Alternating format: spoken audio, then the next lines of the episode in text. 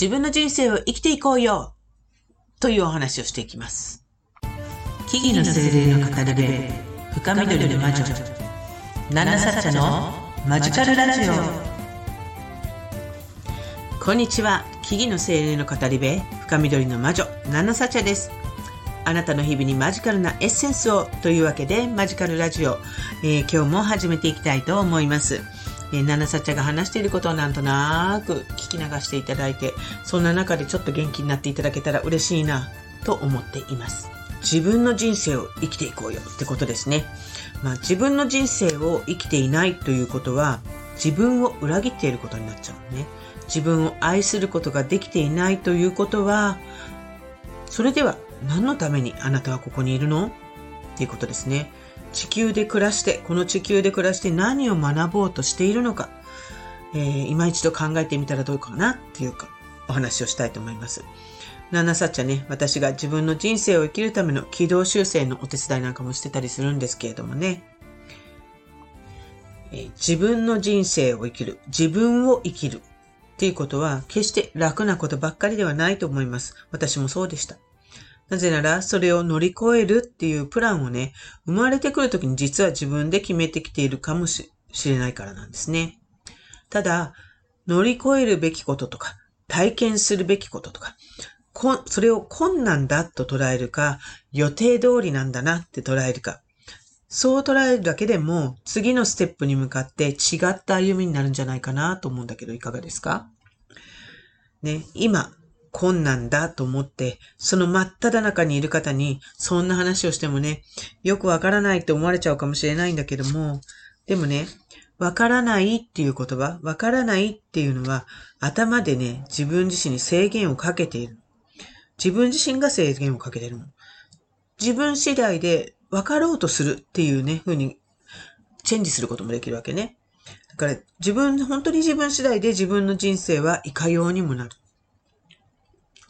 苦しいものにも、楽しいものにも、そして実りあるものにも、そうするのは自分自身の、えー、意識なんだよね。じゃあ、あなたはね、今聞いてくださっているあなたはどんな生き方をしたいですか？どうやって物事を捉えていきたいですか？ね。人によってはね、霧の中にいるようなそんな時期もあるかもしれない。ね、よく見えない周りがゴリ夢中ってやつ。あのー、よく見えない。でもね、霧はいつか絶対晴れます。ね。じゃあどうしよう。霧が消えるまでじーっと待っているっていう選択もあるし、霧の外へ向かって別の道を歩んでみるっていう選択もあるよね。あるいは今来た道を戻っていくっていう選択もあるよね。どの選択をするか選ぶのは自分自身です。ね、そこに留まるっていう選択してるから今留まってるだけ。自分が決めて歩みを進めていく。だから今までここまでね、今聞いているこの時点までの人生だって自分が決めた方向に実は進んできたんだよ。誰かのせいじゃないの。その誰かのせいに従って生きるって決めてるのはあなたなの。だから、文句を言っても始まらないよってことですね。誰々のためにとか、誰々の言う通りにしてきたからとか、誰かのせいにしようとしているけど、そういう風に生きようとしているのは自分の決断、あなたがそうしようって決めているから。で、それを、その、今まで通り、今、これからもそうしていくっていうのも一つの決断だし、ちょっと変えてみようかなっていうのもあなた自身の決断になるわけ。ただしね、自分自身を愛せない人が本当に人を愛せるの？っていうところ。そこはとても疑問だと思うよ。まず自分自身がどうしたら幸せになれるのかわからないのに、人の幸せなんて理解できると思う？ね。できるよって言うんだったら、言い切るんだったら、それはとてつもないエゴだと思うね。うん。なんかよくね、昔々、プロポーズの話でね、あの、一、これって素敵だよねってなんか番組でやってたのかな？要は、あなたを幸せにしますっていうプロポーズじゃなくて、僕は幸せになりたいのであなたと結婚したいっていうプロポーズが一番実は最高なんじゃないっていう話を何かで言ってるのを聞いたことあるな。ちょっと話それまずね、だから要は、一人一人が自分自身を愛する。自分自身が一番居心地のいい状態にしてあげる。ね、愛して。そして自分の人生っていうのをしっかりと歩む。それができるようになって初めてね、他の人を愛することができる。肉体を持ってね、この地球に生まれるってことを実はみんな選んできてます。魂が選んできて。その自分で選んできたこの人生、自分の人生を生き切るってことが自分がここに来た、選んできた第一の目的なんですね。そして、これを生き切るための課題っていうものを自分で課している。それをこなしていくことで、あ、そういえばと自分を愛するっていうことを思い出す。そのための課題だからね、もういろんな困難だからね。そして、自分を愛することを思い出して、その気持ちが少しずつ少しずつ広がっていくことで、自分を愛している愛に包まれた人々が増えることで、連鎖的に愛というエネルギーが広がっていく。最も宇宙で強力なエネルギー、愛というエネルギーが広がっていくはずなのね。そして愛の波動っていうのが広がって、それがすっぽり地球を包み込んで、そうすると浄化を、地球の浄化をするほどになる。それを私たちっていうのはこの共通の市場課題一番の目的として、ここ地球にやってきてる、降り立っているはず。なのを思い出してほしいなと思います。愛の波動、本当に宇宙の中で一番高いあの周波数の波動と地球の波動、こう地球自身が持っている波動、地球も生き物ですからね。それが一体となった時にそこにワンネス、すべてが一体となるっていうその状態が生まれてくる。と私は信じています。とても簡単なことなんですよ。そのためにはどうしたらいいか。大それたことしなくていい。一人一人がまず自分を愛する。それはわがままってあの人に迷惑をかけるとかそういう愛するじゃないですよ。自分を慈しむ。うん、ということ。自分はそれでいいと自分自身のことを認めるということ。そこから始めればいい。エゴとかね、偽善はそれを実は邪魔するんです。で、一人よがりなわがままとかそういうのはエゴです。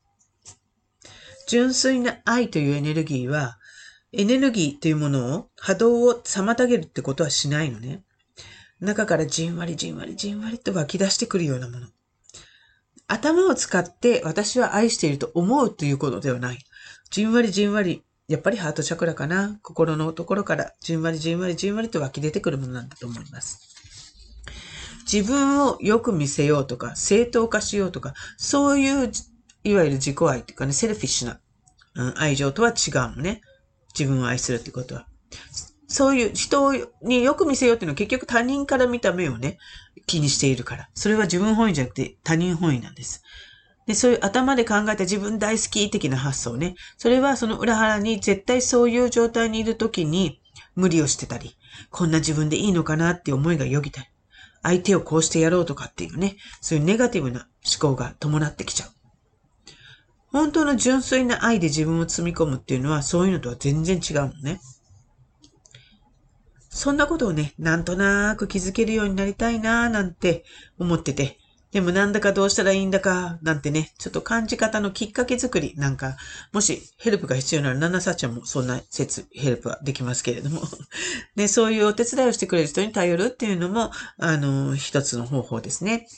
まあそれが占いであったり、オラクルカードであったり、まあカウンセリングであったり、スピリチュアルカウンセリングであったり、ピンとくるものでいいと思います。うん。でね、この世の中すべてのもの、えー、世の中というか宇宙のすべてのものっていうのは、大、大なり小なりみんなこのエネルギーの運動、波動というものから成り立っているのね。生きとし生けるものすべて、私もあなたも、そうだし、人間ね、それから星もそう、だから当然地球もそう。物質と言われているものもそう。すべてね、あの、運動。物理学者がもうそれはそうだと、あの、認識してるしね、学者さんの方がそういうことはちゃんともう受け入れてるんだよね。全部実は、あの、個体と言っているものでさえ、こう、小さな小さな粒々が運動して形作っている波動、エネルギーからできているんでね。もちろんこの見えないという思う空気もね、そうですね。そしてこの波動を合わせたり、ずらしたりしながら、それぞれの状態を作っている物質というような目に見えるもの、形にしてみたり、冷たいとかあったかいとかっていう感覚であったり、そういうのが全部そう。固体も液体も気体もすべて素粒子、粒子と波動、運動でできている。ね。それが大きいものになって太陽系。太陽系の惑星も一つ一つがまたさらに運動してるよね。そして銀河になっていったりね。何かを形作っている原子や粒子やらってそういう動きって本当にそのプラネットシステム、惑星の動きと一緒でしょ？ほぼほぼ。そういうことなのです。だからみんな一緒。それなのにうまくいかないって感じるのは頭の想念が邪魔しているからね。考え方を思い出せば、また昔と同じように、この全ての宇宙と一体となれる、ワンネスを感じることができる。そういう一歩として自分自身を愛そうよ。自分自身を愛して自分自身の決めた人生を自分自身の足で歩いていこうよ。そんなことを私は伝道師として伝えていきたいな、なんて思っています。何を思い出したらいいのかっていうのは、割と私のドリリックカラーセラピーなんかやってもらうと、すごくちゃんと出てきたりします。魂の履歴書、心の処方箋なんて言い方してますけども、あなたが実は内面に抱えていることみたいなことをね、読み解いてあげるっていうようなセラピー。私じゃなくても、まあそういうね、ことをしてくださってる方たくさんいます。そういう方たちにちょっと、あの、頼、あの、頼って自分の道を見出すっていうのも一つの方法かなとも思いますね。ね、あの、そういうことで、本日もここまで聞いていただきありがとうございました。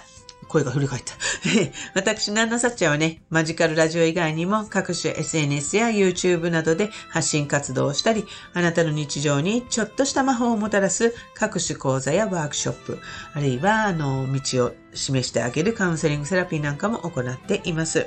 カウンセリングセラピーはね、癒し系イベントなんかでちょっと直接対面で、あの、ちょっとだけ体験していただくみたいなこともできるような感じですね。あとはオンラインとか、ズームなんかでもやってたりもしますね。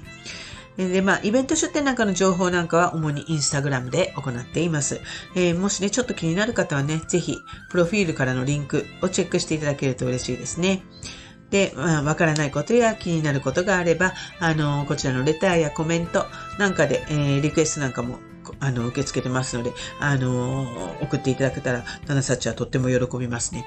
そしてまた、インスタの DM からね、あの送っていただければ必ずね、そちらの方も返信いたしますので、インスタの方もぜひフォローしていただけたら嬉しいなと思います。ね、そんな感じで人々がみんなが愛に包まれますように。